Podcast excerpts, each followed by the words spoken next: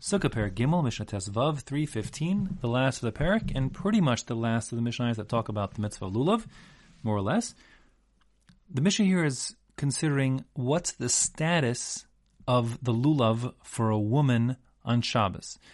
That is to say, we know that women are pater from the mitzvah of lulav. The question is, does that make the lulav itself muktzah? And at all events, the answer is going to be no. It's not muktzah for the woman. But exactly why she's able to handle it um, depends on a few different shitas. First of all, it's machlokas tanaim whether women who are pater from a mitzvah aseh grama, like for example shaking lulav, if they it's like optional for them a, a rishus, and if they do the mitzvah, at least they get they get credit for it. They'll get some schar.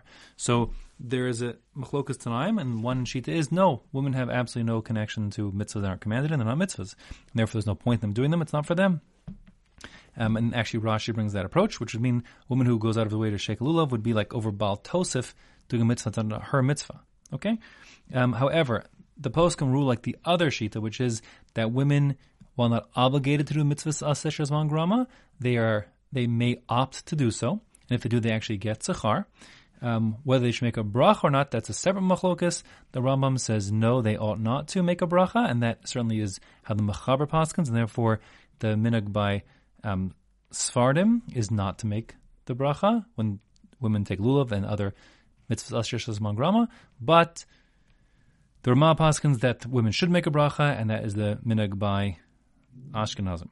Now, here the Mishnah says, Mikabeles isha miyad bena umiyad baala, a woman can accept this lulav from her husband or her son on Shabbos, Yom Tov. We're assuming this is a mitzvah and therefore it's not muktzah in the time of the Beis Hamikdash. Nowadays, anyways, it's going to be muktzah because no one's supposed to take lulav on Shabbos. But here it's not muktzah for her.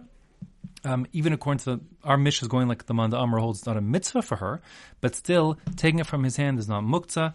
And the reason why is because um, one of two approaches: either because since he needs it for a mitzvah, that makes it not a muktzah item. It's it's like a kli that has use for him, and therefore she also is not considered to have, be muktzah in handling it.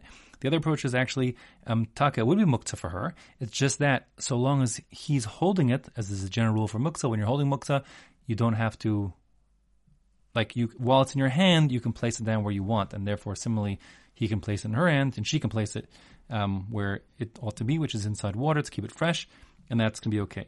Okay, so a separate machlok is there. At all events, she could take it, and umachaziratu, excuse me, umachaziratu, and she can return it Lamayim b'Shabbos back into water on Shabbos to keep it fresh. Um, the nuanced point of this Mishnah is that she can return it to water, but she can't put it into water for the first time. The reason why is because that would look.